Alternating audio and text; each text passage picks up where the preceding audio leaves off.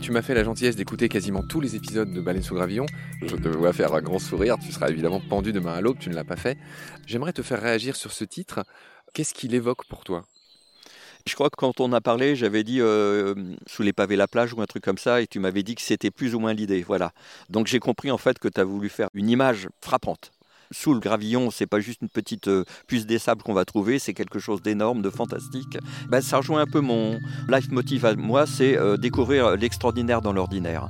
Et finalement, on se rejoint entre marques.